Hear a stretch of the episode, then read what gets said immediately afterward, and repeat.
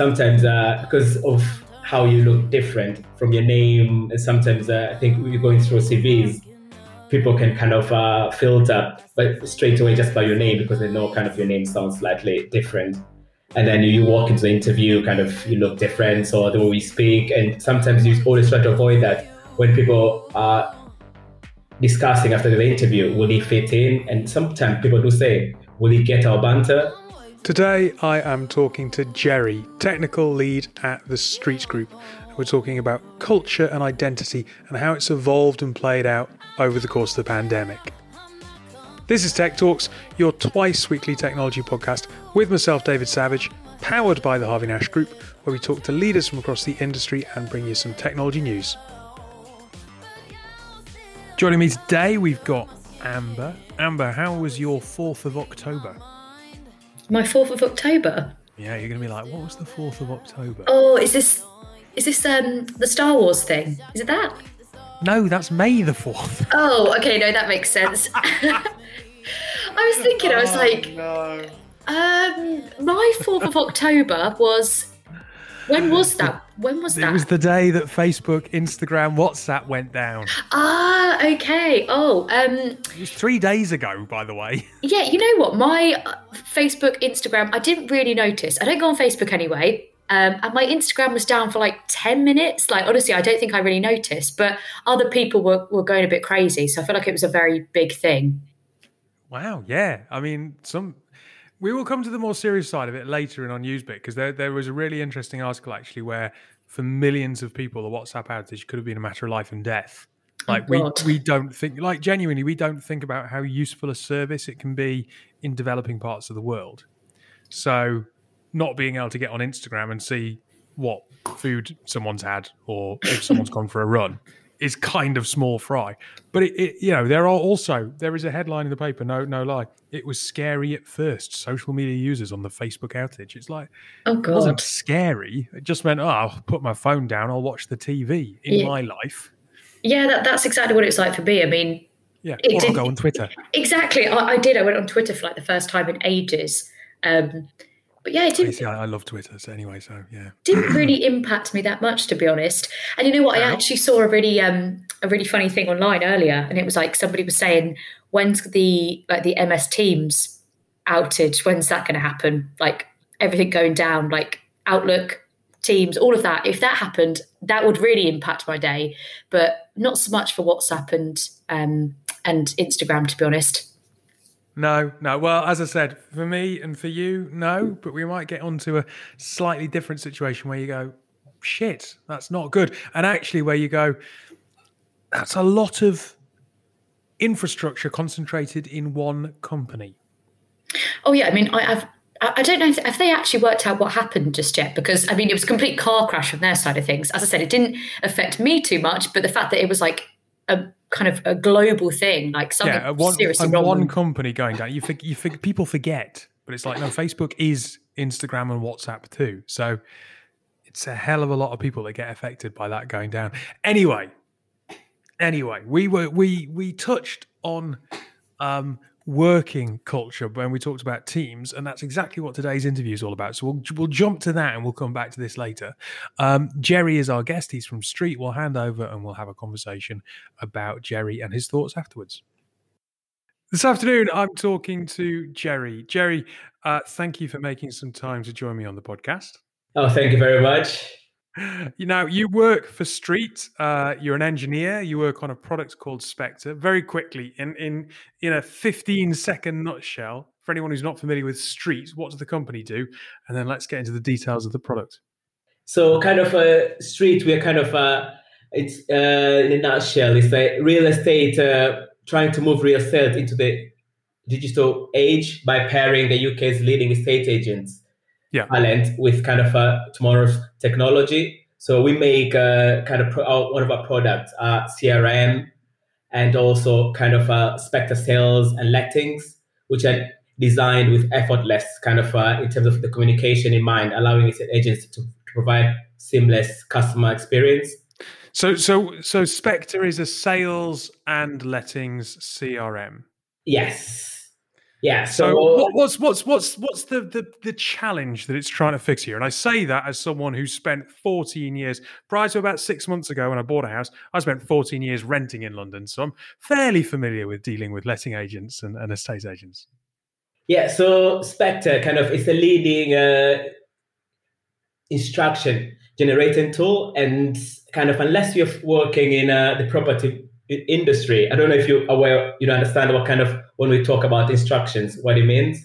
Yeah, yeah, vaguely. So when when when a landlord goes to the agent and asks them to put something on the market, right? when a vendor or landlord wants to instruct uh, an estate agent to sell or rent a property, they'll use a Spectre. So Mhm. what Spectre does, so it starts with identifying full addresses of Mhm. their competitors' properties. It then monitors these properties in real time. So any change of kind of uh, properties re- reductions in terms of rent or prices in the market, it will identify all this in real time and it identifies the points at which those vendors are most likely to be unhappy with their current agent. And what we've noticed through kind of our research is 50% of vendors normally change agents before selling their home. So Spectre puts an agent in a prime position to win those instructions. Yeah, yeah, a bit of market insight before they lose that potential. Uh, yeah, absolutely. And also, kind of, uh, for, what's the great thing about Spectre is uh, rather than kind of sending a generic letter or a postcard, kind of what it does, it, it generates kind of intelligent and targeted letters, which will be catered to a vendor's individual s- situation or frustration. And it all can be done at the click of a button. Now, look, given given the situation we find ourselves in, house prices increasing by forty percent in various parts of the country, huge amounts of um, I wouldn't say volatility in the market, but there's been a lot of movement, and uh, and obviously things like stamp duty holidays have had an effect, and so on. That's got to be that's got to have come into its own in the last eighteen months in terms of being able to give people that insight. Yeah, absolutely. It has been such a pivotal kind of moment for us. Initially, it was kind of a slow starter, kind of during kind of the heart of lockdown. I think it was uh, around last March, April. Kind of, we did see a slowdown in the market, and we offered most of our client, our kind of our users a massive discount because we knew we knew and we understood that everyone was going through really difficult time. So we kind of uh, we offered all our clients kind of uh, discount during that time. And then towards the, when the stamp duty was announced, we kind of noticed a massive jump in the property activity, especially sales. And I think what most of our clients were saying, uh, they could not just, I think there was more demand than supply. They just couldn't Mm. sell. Properties would come in and they would sell within a week, sometimes within a day. They could sell. So in the end, most of them just didn't have any properties in their books whatsoever. So the good thing about Spectre is we have this function, which is we call it off the market focus, whereby you can draw an area in a place where you, you know that there's a lot of demand for that area, and then you can send postcards or letters specific in that area, asking people kind of are they interested in selling their homes. You've Yeah. got a few people interested in that area, and actually we did see a massive return on that for our our clients. Well, look, I mean, you, how long have you been at Street? Uh, three and a half years, so I was employee number eight. That's got to be exciting. I mean, how, how many people have they now got as a business? So now we're kind of we're on sixty seven. Yeah, so you, you've seen the growth of that business, but it wasn't it wasn't your first role in tech. Uh, what what's your story from from getting into the industry to to joining Street? That that bit beforehand. So I'm I'm originally from Tanzania in East Africa. So I came to university uh, in the UK and I studied computer science. And when I graduated, uh, I was lucky enough to get a graduate scheme for Sky, which at the time was kind of I was working at Sky Sports Division in Leeds. So I was there for more or less for seven years, and then uh, which I had a, I learned a lot from that, and again a massive experience from that. Kind of I felt like I grew as a person from the Mm. graduate to where I, I, I was seven years later, and after that I decided to go and do my masters in Manchester, and then after that kind of I did I worked in a bit of kind of different industries before I joined uh, Street Group. So look, I, I'm I think this is a really interesting time to talk to you because obviously um, you're you're a migrant worker coming into uh, the UK, but working Yeah. in tech at a Yeah. time where location there's that break, isn't there, between employee and employer. More organizations are beginning to adopt flexible working attitudes. More organizations are beginning to say not even hybrid working, but you can be based anywhere. Yeah. So, what are the reasons that you came to the UK?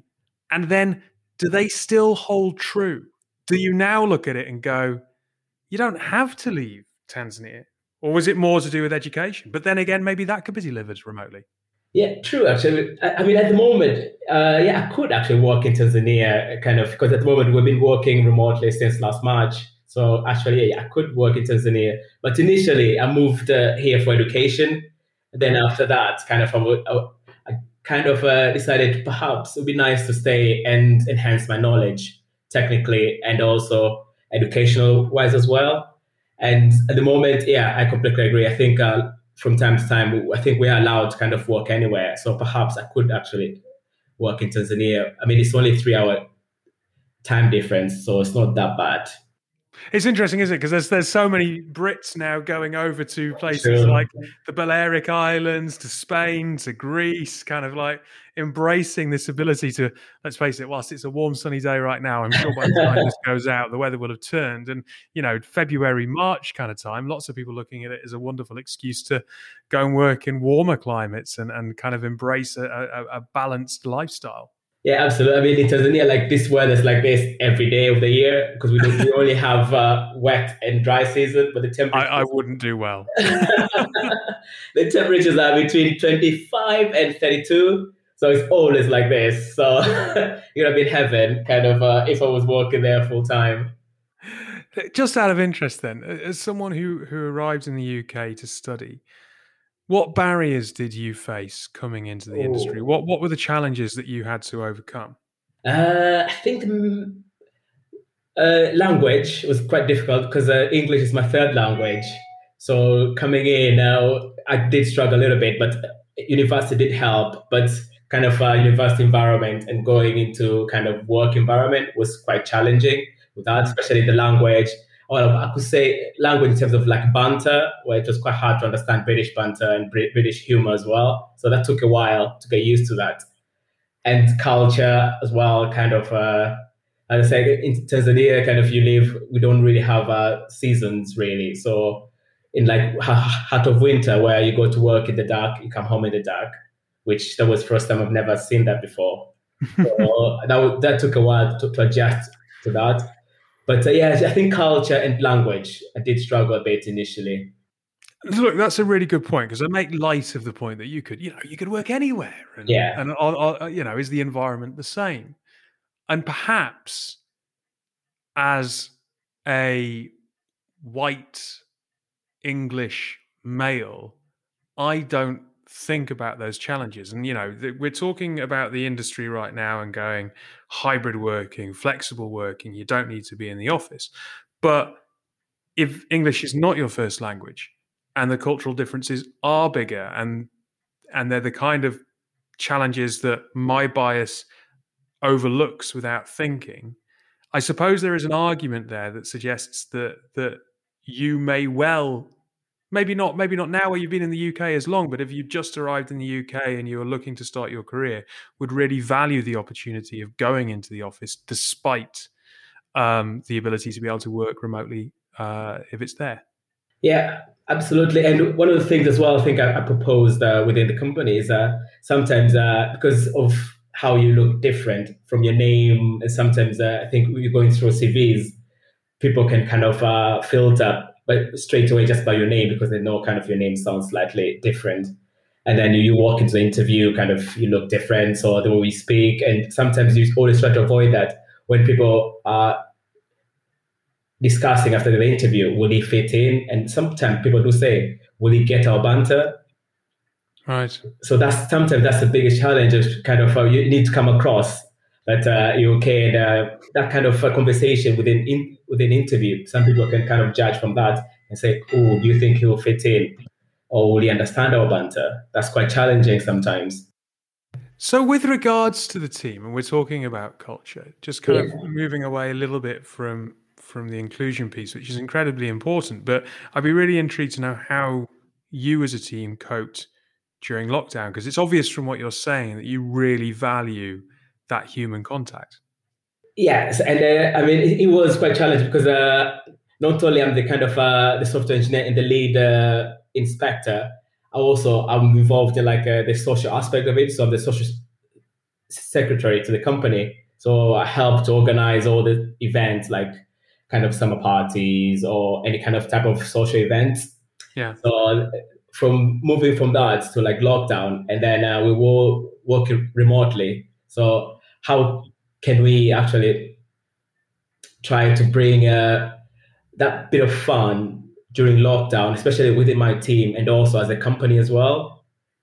So a few things as uh, as in, my team, kind of uh, in, normally we would have like a stand up in the morning, but we decided perhaps it would be nice to check in with with each other from time to time during the day. Especially we're all going to be working on remote for a long time, and sometimes you don't have that aspect of walking across the office or turning around and asking someone if you're stuck. So we ended up having more kind of meeting meetings or interactions and pairing as well.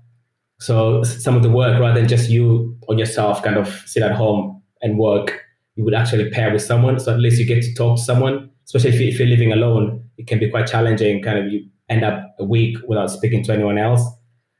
So, so we have tried to adopt these type of measures within the, the, the team and then also the company wide in terms of socially. We felt like uh, how can we keep the momentum within people, especially in the heart of lockdown, I think around uh, April, May. So we decided to come up with events such as, I don't know, wine ta- remote kind of wine tasting mm. and fancy dress over the over, over Zoom and everything. So that did actually keep the team morale and also kind of felt like we're all together. What's what's the attitude been of people who you hired during the last eighteen months? Now that we are out of lockdown, you know, um, the the suggestion I suppose would be that they're desperate to get in and meet colleagues and to to restart that aspect or to start that aspect of their life at Street because they won't have had that before. But is it, is it a bit more nuanced? Have you have you met some let's not say resistance, but some concern about what that what that might be like? Yeah, so uh, I've, I've been speaking to like almost like every new. I think we hired about thirty-five or thirty-eight kind of people between uh, lockdown and now. So it's been quite interesting, kind of being on board onboarded during lockdown because normally you'd be coming to an office, you'd be showing around, introduced to everyone in the team. But kind of currently it's all remotely, so it could be anywhere, and then it's all just through a camera. But uh, I think we've had a really kind of people's team in our in the company have been really active on this and they've created this kind of uh, like onboarding where you get to kind of have coffee breaks or coffee buddies. So within kind of every other few hours or every other day, you keep kind of invited into a, coffee meeting with someone across the company. Hmm. So you you get to meet people not only within your team but also across every other department for just 15 minutes, 20 minutes, just to t- chat about anything. So you don't have to talk about work. So you can just talk about anything. And I think that's really helped people come on board in. Yeah.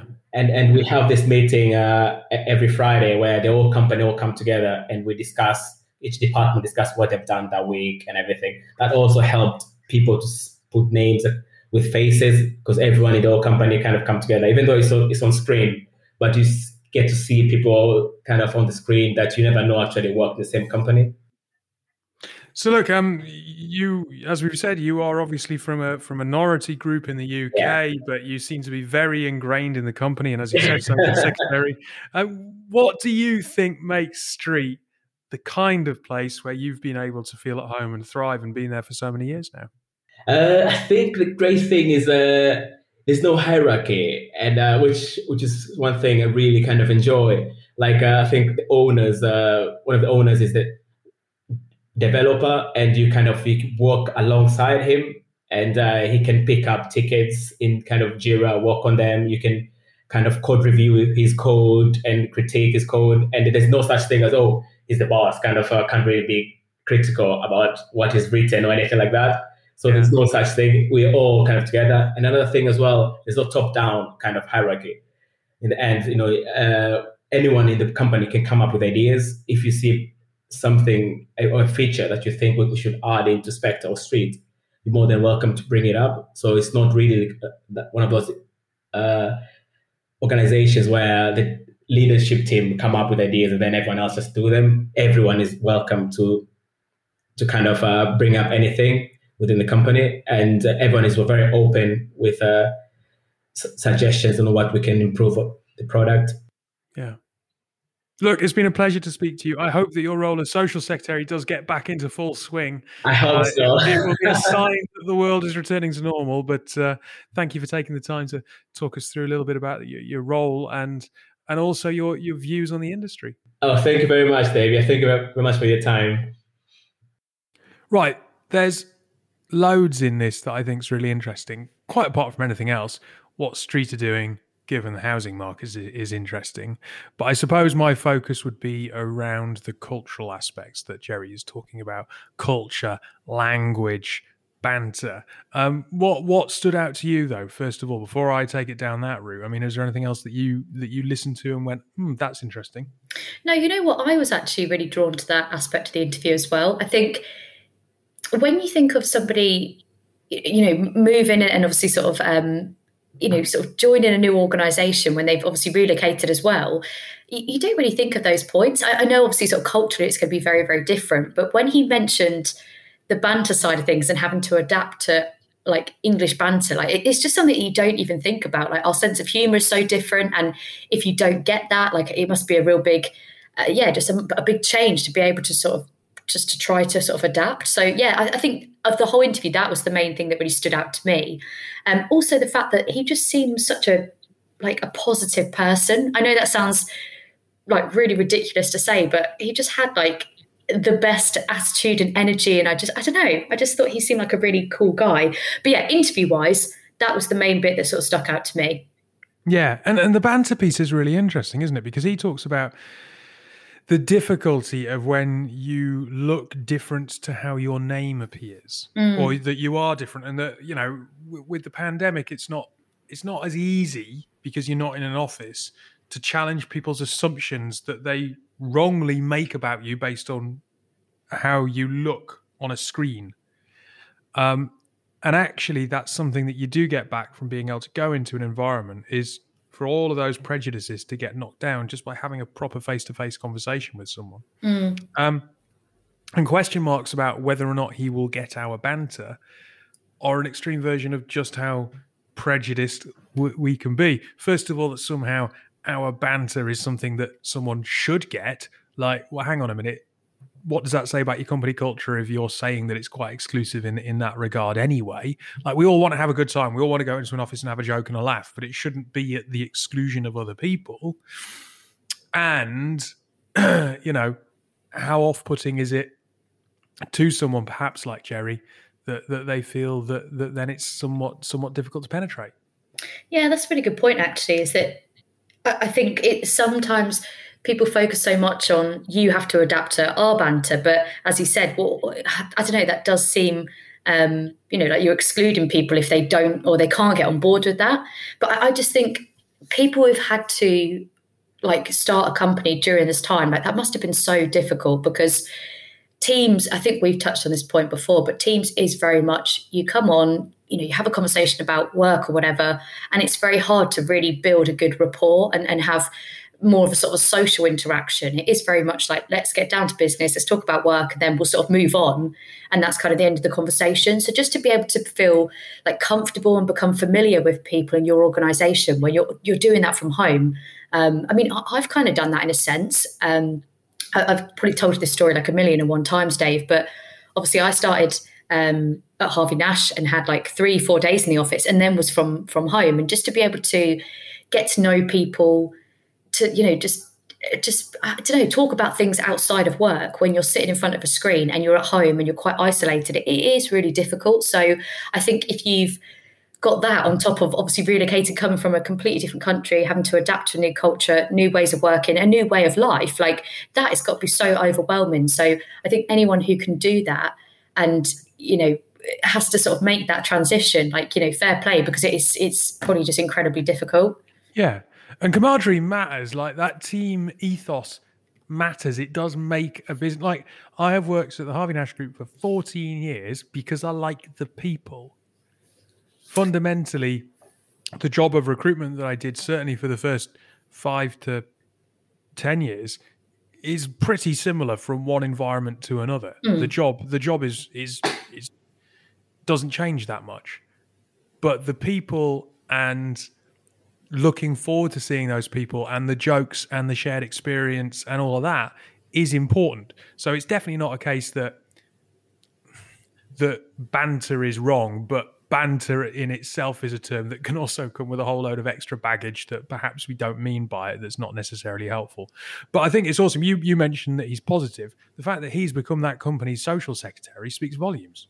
Yeah, definitely. And I think, you know, the fact that these guys um, you know, they're obviously culture and you know the company ethos is so important to them because they're still growing and they are probably trying to establish that. And the fact that he stepped into this role he obviously knows what sort of direction he wants to take you know their company sort of ethos in. You know he mm. he's obviously been a part of that journey. He's been there for i think it's three years three and a half years or so. Um, so yeah why not have somebody go into that role who obviously knows the company well and can introduce new people and, and really get them embedded into the team um, yeah, I think it's really cool. Like I say, I think positivity kind of shines through, and um, you know, we've all had to have a bit of that over the last kind of eighteen months. Um, and I think if you are starting a new company and you've had to do that remotely, you know, that again, you've had to sort of remain positive. Otherwise, it has been, you know, incredibly kind of challenging. Yeah, yeah, absolutely. Um, one thing that's also related to it that I think is really interesting, you know, you, you talked about working at your uh, at home on your own. We still do that a lot. Like mm. I'm at home all week this week, and there are a few people that I know that I can drop a Teams call to for five or ten minutes and just have a natter. And I probably annoy them, but it's quite healthy. yeah, but I think you need it, don't you? I just think do. sometimes and, you just go crazy just kind of sitting here on your own. And, and it, I think it's about balance, isn't it? Because look, if, if you told us, or you know, the our, our boss told us we had to go back into the office five days a week, everyone would probably kick up a bit of a fuss, and it's it's just not the way that the world sort of works now. But equally, people want to go in a little bit to see their colleagues, have that interaction, just break the week up a little bit. So you know, as he said, if you're having calls with people and, you know, just having a bit of a natter for five minutes, if that makes your day a little bit easier and then you can get back to work, get your head down, and you feel like you've had some social interaction, then, you know, I, I think it's only a good thing.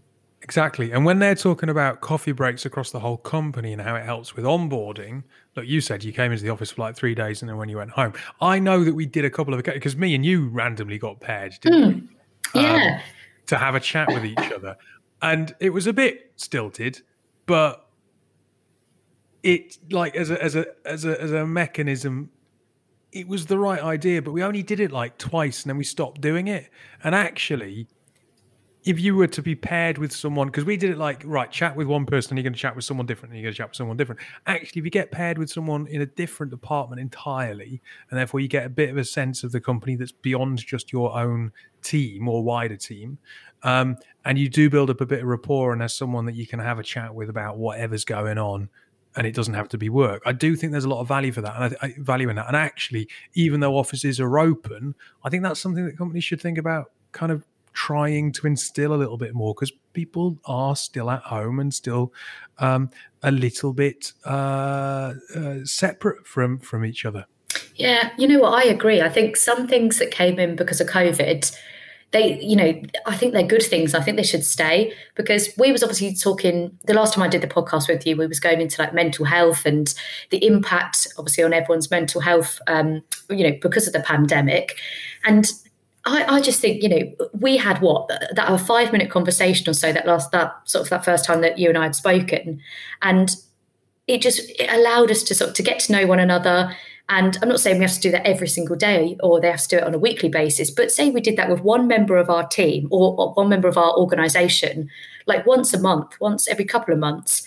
I think it's so valuable because it gives people a bit of a breather. It allows you to like collaborate with other people in the business. Um, it, I think for our mental health, it's you know we are social creatures, aren't we? And I think we want to have conversations. We want to talk a load of rubbish, um, and I think yeah, I think things like that should should definitely stay. They shouldn't have just been a now thing because of the pandemic. I think they'll be beneficial for you know for any company moving forward. Jerry, thanks for being our guest uh, this week. Plenty there, obviously, that sparked a bit of conversation between me and Amber. We're going to take a quick break and then we'll come back and talk a little bit more about that outage on the 4th. A couple of years ago, Michael and Jacob, two friends from London, were both thinking about their consumption and sustainability as a whole. Michael, a professional footballer at the time, realised he had no options when it came to sustainable sportswear. Overconsumption and underuse was all too common. Hylo was born, a sportswear brand fighting for the planet by changing mindsets. They've started with a running shoe made with seven natural materials, and the shoe can be recycled at the end of its life. As a company, they've offset their carbon to beyond zero, making them carbon negative. You can find out more about Hylo and support their mission at hyloathletics.com. That's H Y L O. We support the Hylo movement. Right, without wanting to sound dramatic at the top of the interview, I did say that, or at the top of the podcast rather, I did say that actually for some people it was a bit of a, a, matter of life and death. And I just want to read out a paragraph from, from this article that I found in the paper.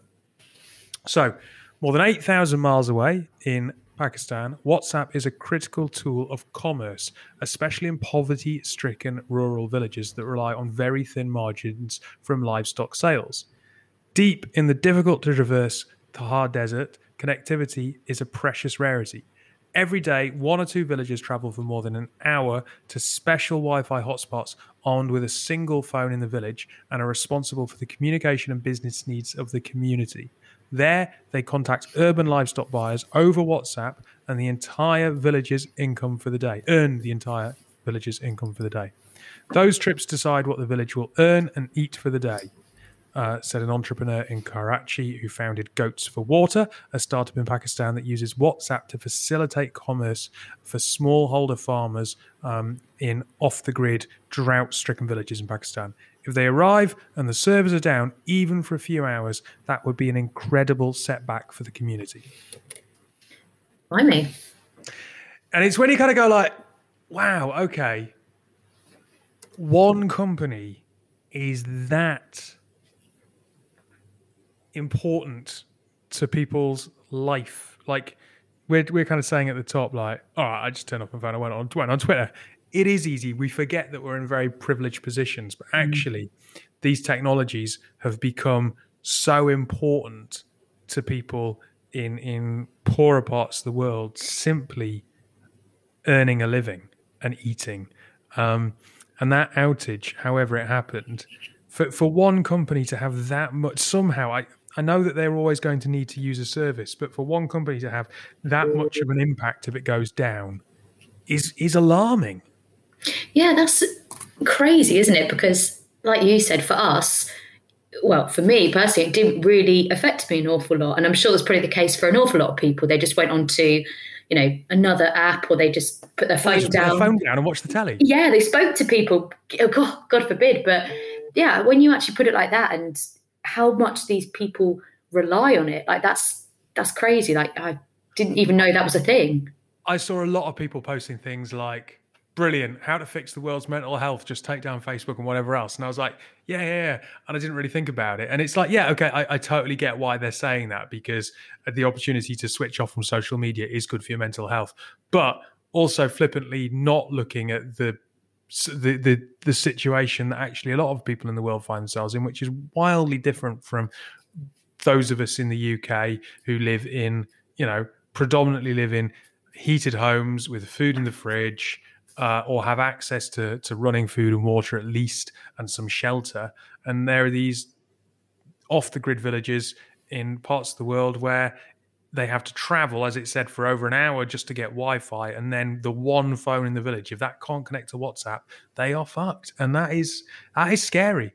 Mm. And we need to think about the fact that if if if technology is that important to the world, it shouldn't be in the hands of one private organization and that access and data should be uh, just a human basic need that somehow is provided to everyone and not in the few hands of one or two mega rich billionaires. Yeah, because I um, read something online about the exact amount of money that he he lost, and obviously how the shares went down and stuff, and it was just a, a crazy amount of money. But do you think from this that they would have lost like a lot of customers as well. Because obviously, from this article that you've just read in this example, obviously these people were solely reliant just on WhatsApp. Like, do you think now they'll use alternative sort of channels, or like, how many customers or how much of an impact do you think it's going to have, like long term? I mean that to be perfectly honest, like you look at the numbers that these companies lose, and you kind of go, "Oh my god, they lost the entire market capital value of of of, of McDonald's, for example." and it's a drop in the ocean. Like I, I, don't think that actually the, the, the numbers that we're talking about here, because of the amount they've made in the pandemic at the same time, like we forget that these companies can lose vast amounts of money and they have very little impact. Uh, and you think about the amount of times that people have tried to kind of regulate and hold big tech to account and, and the, the, the very little that it has done. I think what I'm trying to say in some kind of botched and, and heavy handed way is that there needs to be some kind of alternative network that that is a that is fairer and freer and you know obviously WhatsApp is free to use, but fairer and and, and slightly less reliant on the success of of one company. Um, it's obviously providing a basic need, and maybe there needs to be some kind of public version that's managed in a slightly different way. Mm. Yeah, I don't know. No, that is an interesting point because, like you say, the this is literally just a drop in an ocean for them because so many people who have the luxury of just going back to it, you know, if we put our phones down for a couple of hours and then it suddenly was all good and it was all working again, like majority of the people would be straight back on there. Whereas, you know, as you've said, if these people don't have that as an option and they've had to travel to get Wi-Fi and you know they're sort of heavily reliant on it, then yeah, there should be sort of a, a more sort of accessible version or you know, it should be like you said, a, a, basic kind of necessity, really, shouldn't it? Because clearly we are so reliant on it that it has to be.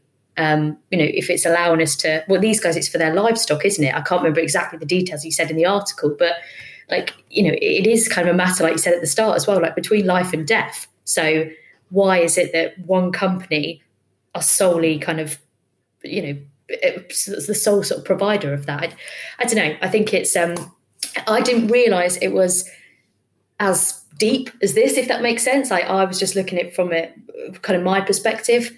Um, and actually, there's probably a lot more people who are a lot more reliant on it.